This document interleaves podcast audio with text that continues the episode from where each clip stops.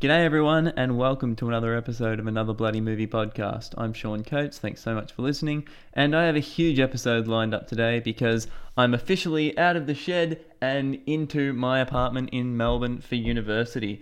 And because it's currently orientation week at the moment, and because I hate drinking and partying and just people in general, I have been to the movies six times over the past week. So a lot of movies I'm going to get through. I'm going to be talking about Jasper Jones, The Great Wall, and Best Picture nominees uh, Manchester by the Sea, Moonlight, Fences, as well as the Australian film that is nominated for Best Foreign Language Feature, Tanna.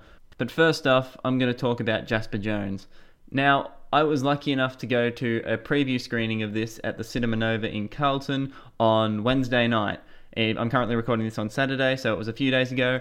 And after the film, there was a Q&A with the director of the film, Rachel Perkins, one of the producers, the writer of the novel, Craig Silvey, and actors from the film, Angourie Rice, Hugo Weaving, and Dan Wylie.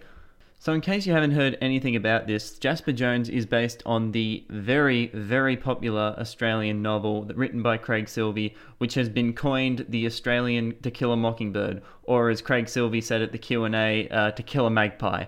Um, and it's been adapted. It was adapted into a stage play about three or four years ago, which got very, very good reviews. And it's now a feature-length film, which comes out in Australian cinemas on March the second. Set in the remote rural town of Corrigan, Western Australia, in the summer of 1969, Jasper Jones is a coming-of-age drama that tells the story of Charlie Bucktin, a young 14-year-old boy who's a bit who's bookish and doesn't really is a bit of a social outcast. But Charlie's life is changed forever when one night the town's mixed race outcast, Jasper Jones, shows Charlie the dead body of a young girl named Laura Wishart, beaten and hung from a tree. Knowing that the local cops will accuse Jasper of murder, Charlie and Jasper must work together to prove Jasper's innocence and find the true killer. Now, I got to say, I was really, really excited for this movie. I mean, there are some great people involved, great actors, young and old in this, and also Rachel Perkins, I think, is a fantastic director. Her Mabo Telly movie that she made for the ABC a few years back was really, really great. And also, Brand New Day, I think, is a very, very underrated Aussie film that people just kind of forget about every now and then. So I was really looking forward to this movie, but also simultaneously being based off of a novel. I was starting to think uh, maybe this might not be as good because then I thought back to the Tomorrow When the War Began movie, which was also based off of a very, very popular novel, and that movie was terrible. So naturally, that made me slightly nervous about this movie. But I have to say, Jasper Jones, like a lot of critics are calling this a modern Australian classic. Like they say that about the book, and they've been saying that about the movie. And I couldn't agree with them more. This movie is fantastic. There are great performances from the entire cast. But first of all, I just want to talk about Levi Miller. Like this kid, he's been around for a little bit now. Like he was in Pan, as I mentioned at the top of the story, he was in Pan, he was in Red Dog True Blue. And for how old he is, like I think 16 or 17, he's incredible in this movie. At that, at that young of an age, to carry a movie like this is a very, very good feat. And there's barely a shot, um, I can't really remember a shot in the film that he isn't in.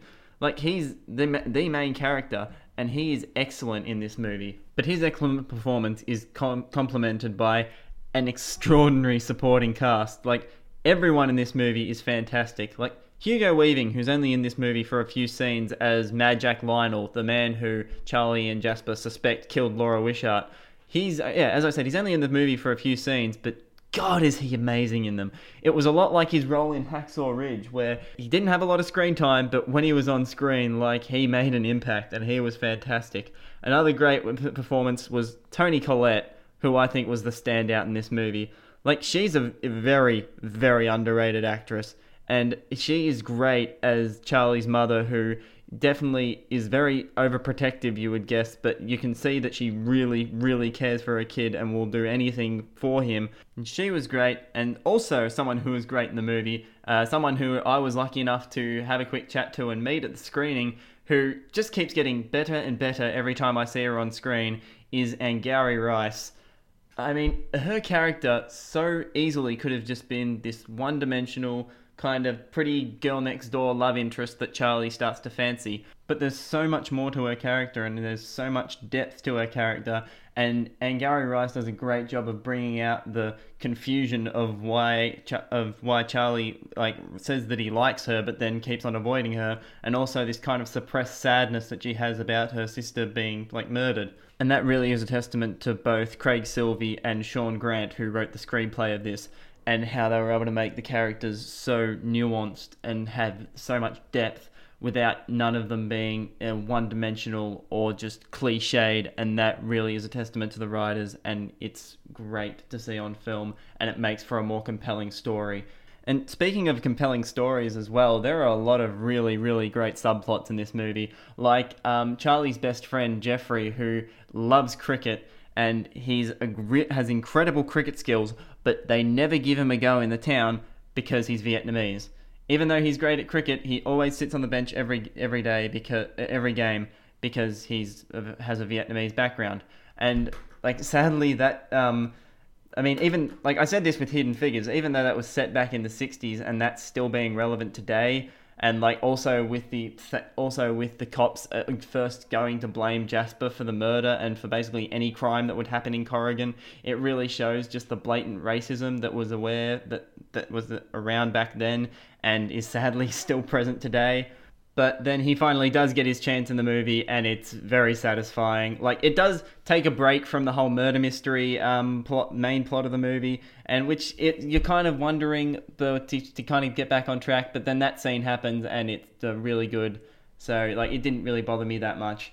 Also, this movie gets the 60s aesthetic almost spot on. Like the way that the town looks, like all of the buildings, the cars, like the costumes of all the, of all the characters as well. Like it is spot on 60s, and they a really great attention to detail with that. And also the way the movie's shot is it just looks beautiful. Like it's being set in a very remote town in Western Australia. Like there's not a lot of greenery over there, so it's a lot of like warm colors, like a lot of yellows and oranges and reds on screen, and it looks ama- It looks beautiful, and the movie is really well edited too. Um, the movie's only about 102 minutes long, and it has a very very even pace like and that's what I think is good when um when uh, whenever a novel gets adapted into a book and they get the they get the novel they get the writer uh, to do the screenplay because they know the story better than anyone and they will know like to adapt it into a movie which parts would need to be cut out to make it a, to make it a more compelling feature length film and that's what I really enjoyed about this movie. Like, this is a great movie, guys. Like, it comes out uh, next Thursday, March second. So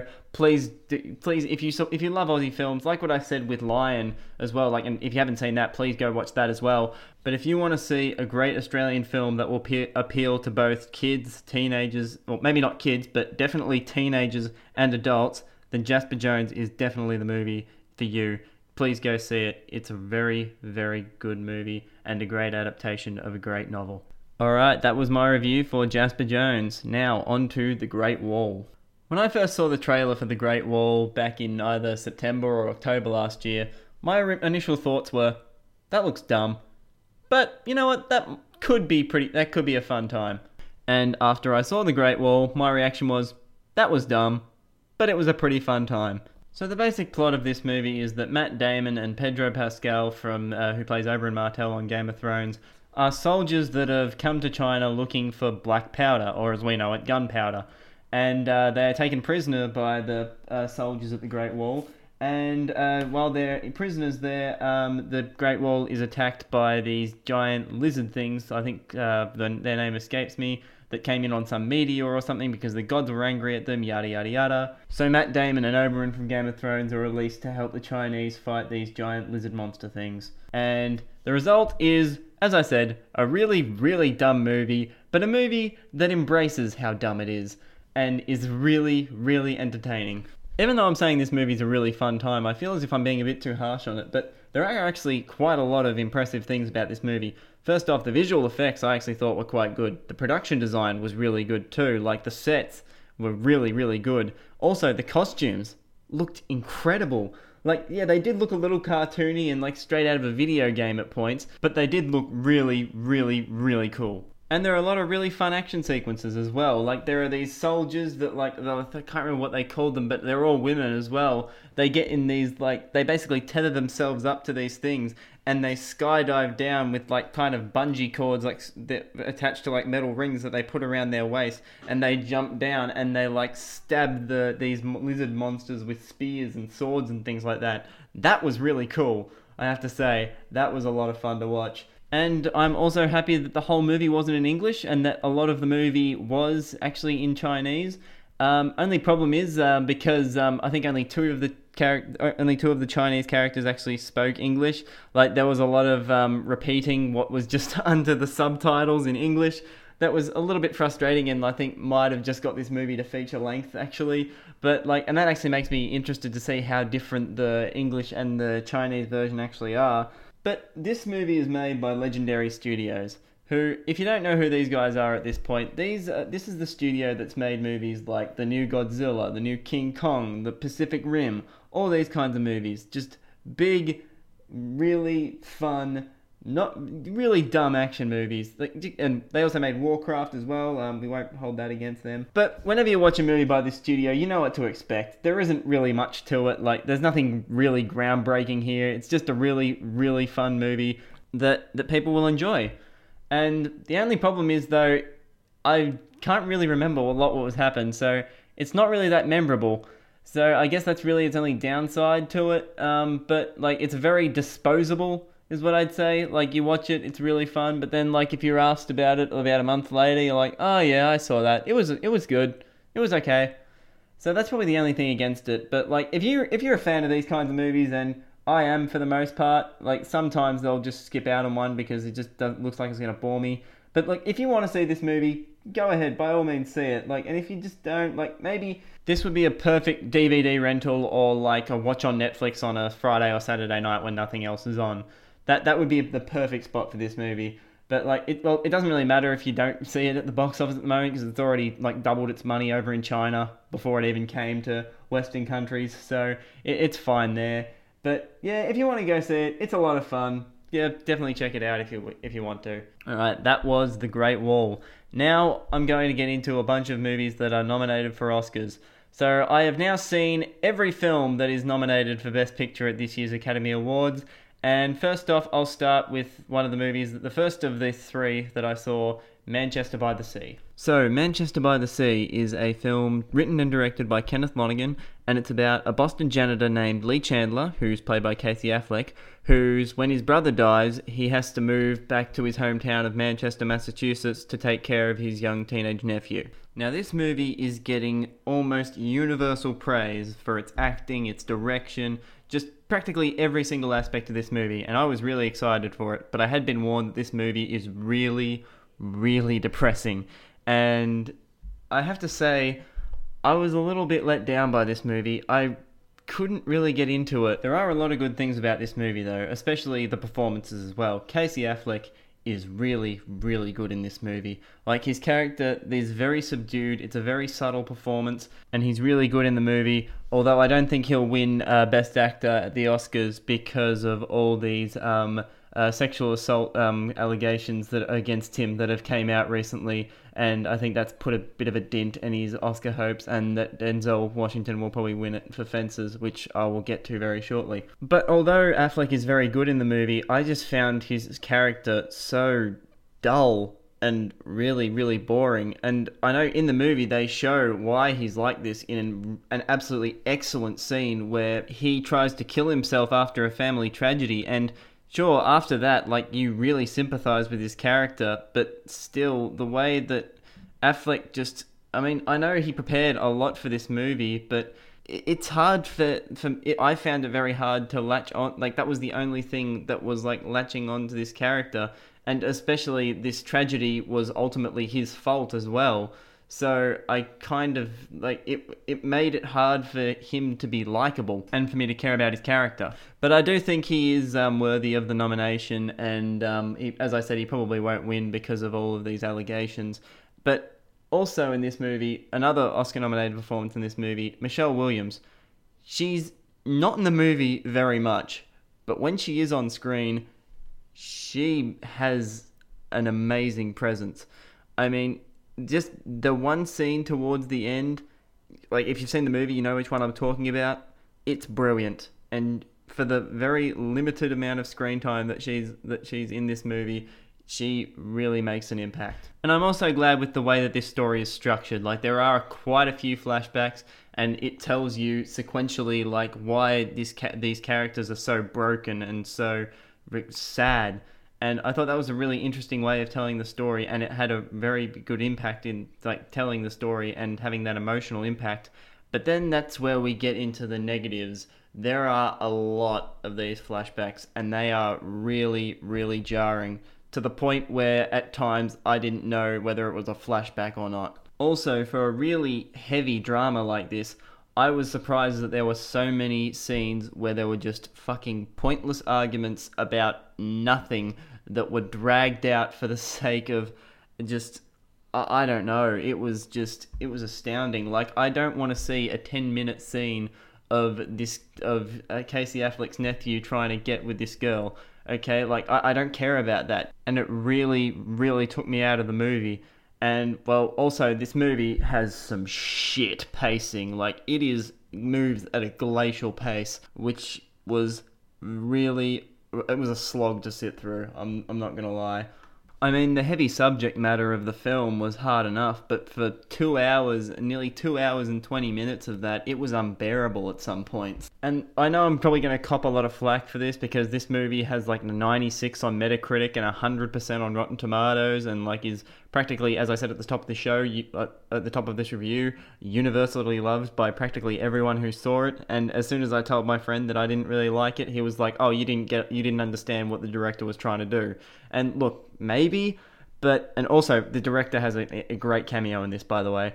But I just, I, it, I couldn't connect to it. Like I couldn't get into it, and I, I, I can see, I appreciate what the work that was put into this. There were some good performances, really, really great direction, and a pretty, pretty good screenplay. Apart from the really, really shit pacing and the really, really depressing subject matter of the story, and also an incredibly abrupt ending, and all the pointless arguments that were dragged out for the sake of extra drama.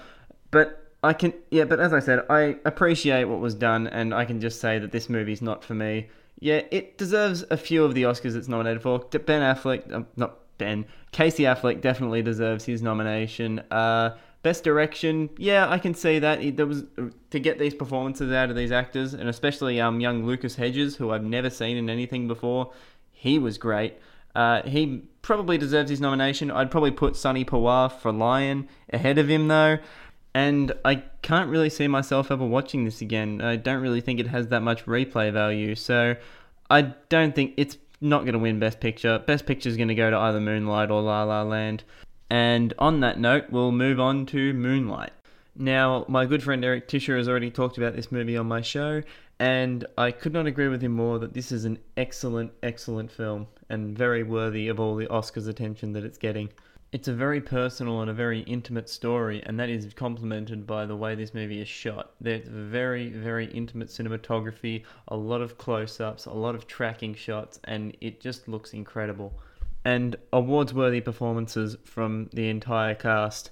Um, all three of the actors that play Chiron at the different times of his life are all great in the movie. The standout out of those three was the, the actor who played teenage Chiron and that that whole segment of when he was a teenager, the second, the whole second act of the movie, I think is the strongest and is easily the most emotionally powerful and impactful section or the act of the entire movie. And as I said, the rest of the cast are just fantastic. Um, Janelle Monáe, who was great in Hidden Figures, who also has a small role in this, and she's not, she's not on screen for very long, but she's very good in this. But the standouts of this movie, and they're both nominated for Oscars, Mahershala Ali and Naomie Harris. Um, Mahershala Ali, like with Michelle Williams in Manchester by the Sea, he's not in the movie for very long. Like he's only in the first act of the movie, but man, he leaves he leaves his mark on this film. He is excellent.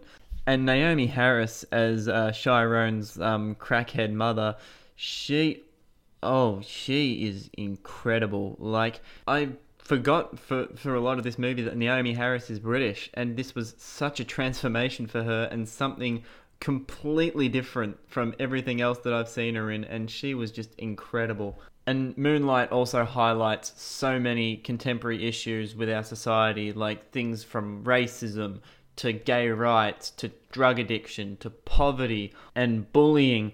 Moonlight tackles all of these issues, but does it in a way that's not necessarily subtle, but does it in a way that doesn't feel extremely preachy and kind of just beating you over the head with this is what's wrong with the world we live in kind of way.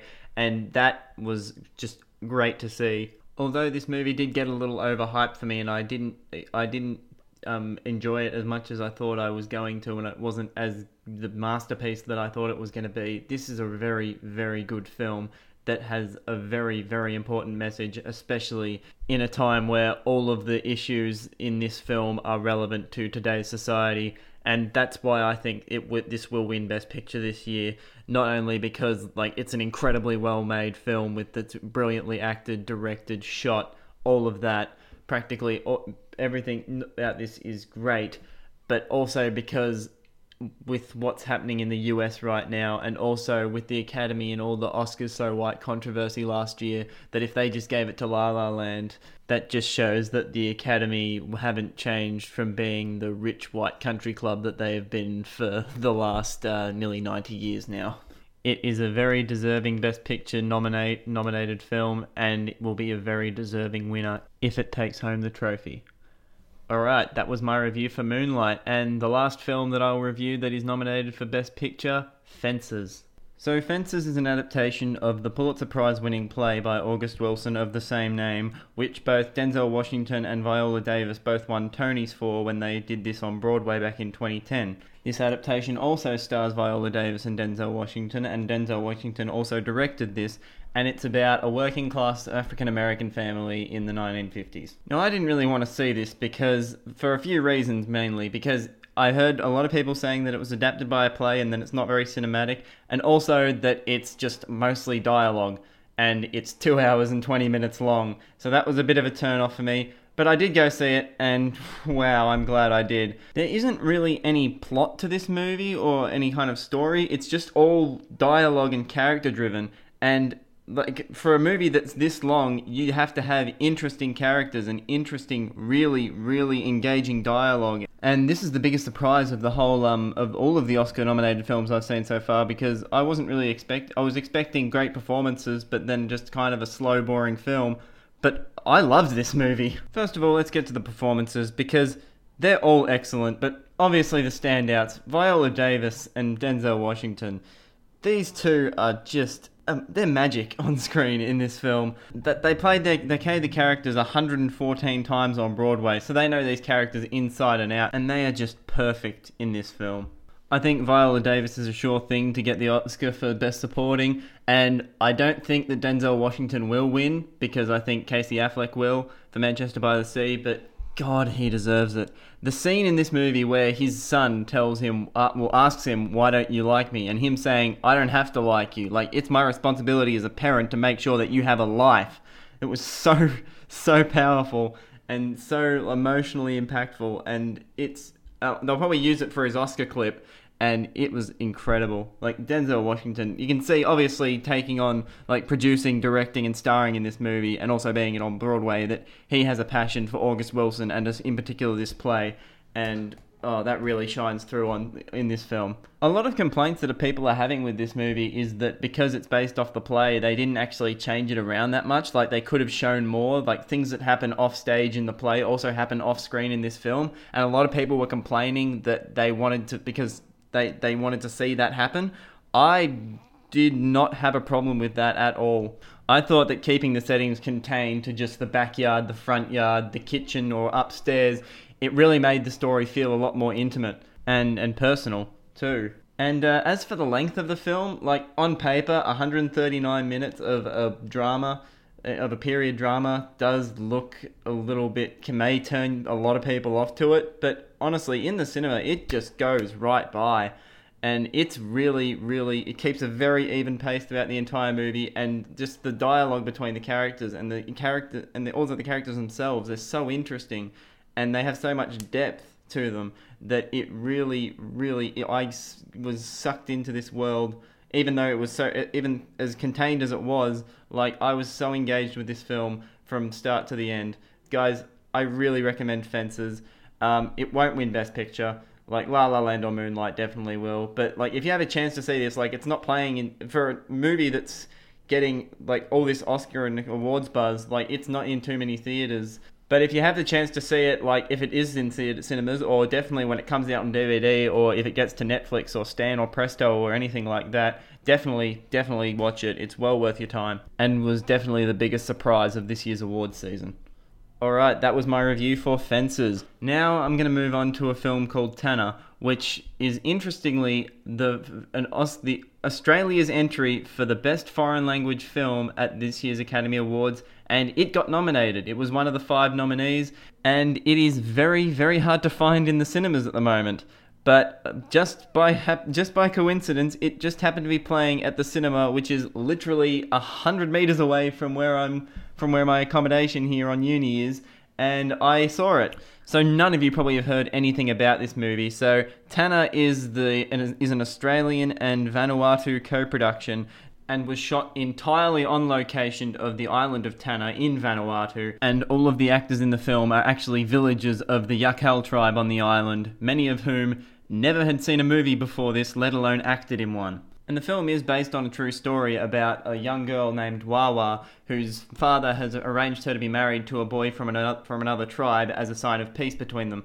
But when she refuses and runs off, runs off with the man that she really loves, tensions arise between the tribes and they try to bring her back before any blood is spilt between them. Now, I hadn't seen any trailers for this film or read anything about it. All I knew that it just got nominated for Best Foreign Language Feature, and wow, this movie is excellent. Tanna is a beautiful film, not only in its really heartfelt story of forbidden love and questioning your beliefs into doing what you feel is right, but also in the way that this movie is shot. It is beautiful. The cinematography, big sweeping landscape shots of this beautiful forest and this massive volcano that the Yakel people call their spirit mother. It all looks incredible. And also to see this tribe on screen and their culture, it was just really, really interesting to see. And especially this tribe as well, who they say that they're the last keepers of their old customs. There's even a scene where the chief of the village is saying the other tribes have forgotten the, the ways of our customs. Like we, but we are the last keepers of it. We we resisted colonization, the the settlement of Christians, and all of these other things through all of these really hard times. We have not forgotten our customs because if we do not follow our customs, then we're doomed. And that's where the conflict comes in because the part of their custom is well, I think it's custom. It's K A S T O M I might be, I don't know if I'm saying that wrong, right or not, but part of that was an arranged marriage, and that's where the conflict comes in because both the tribes, the Yakel and the Imedins, through the tribes who are clashing, that have been um, have been in conflict to get with each other for what what you assume is a very long time because there's a moment where there's someone's where someone is walking through the forest and someone's hiding in the bush and look, look over there that was the man who destroyed, destroyed our crops. So you can tell that the tension between them is very very high at the moment and but then the custom is the only thing that's not that's keeping them from absolutely going all out and killing each other but then Wawa's refusal to the arranged marriage is really the feather that breaks the back and is showing that like you don't respect our customs anymore like we're going to go to war. And that's what makes you the audience really conflicted. I mean obviously you want wawa to go off with this this boy that she so clearly loves and is also pregnant with her with the ch- with his child as now as well. But also like it's kind of like it's selfish in a way. Like does she do what's best for herself or what's best for her people? And respect the ways of, of their customs, and be the bridge between the two tribes to make peace but to make peace with them. So in short, Tanna is a very, very beautiful film that I loved every second of. If you can find it, definitely go see it. Like I haven't heard anything about where whether it's going to come out, when it's going to come out on DVD. Like I think this first came out in 2015 or like early 2016. Like it was released quite a while ago. I'm not quite sure if it's actually on DVD at, at the moment. Okay, well after a quick Google search, it actually has been out in DVD since uh, April last year, and a Blu-ray is going to be released this week. Actually, at JB Hi-Fi, maybe at other places as well. But definitely check this out. Definitely buy it. It's well worth it, and is a really, really interesting film. That was a really delightful surprise to see. Alright, that is my review of Tanna, and that brings the end of this episode. Thank you very much for listening, guys. If you enjoyed this, please follow us on SoundCloud and also subscribe to us on iTunes, where you can also rate, review, rate, rate us and give us a five star review. Um, also, like our Facebook page, Another Bloody Movie Podcast. You can follow our Instagram at Another Bloody Movie Pod. And you can also follow my personal Instagram account at Sean Hub underscore. That is S E A N H U B underscore. And thanks very much for listening, guys. See you later.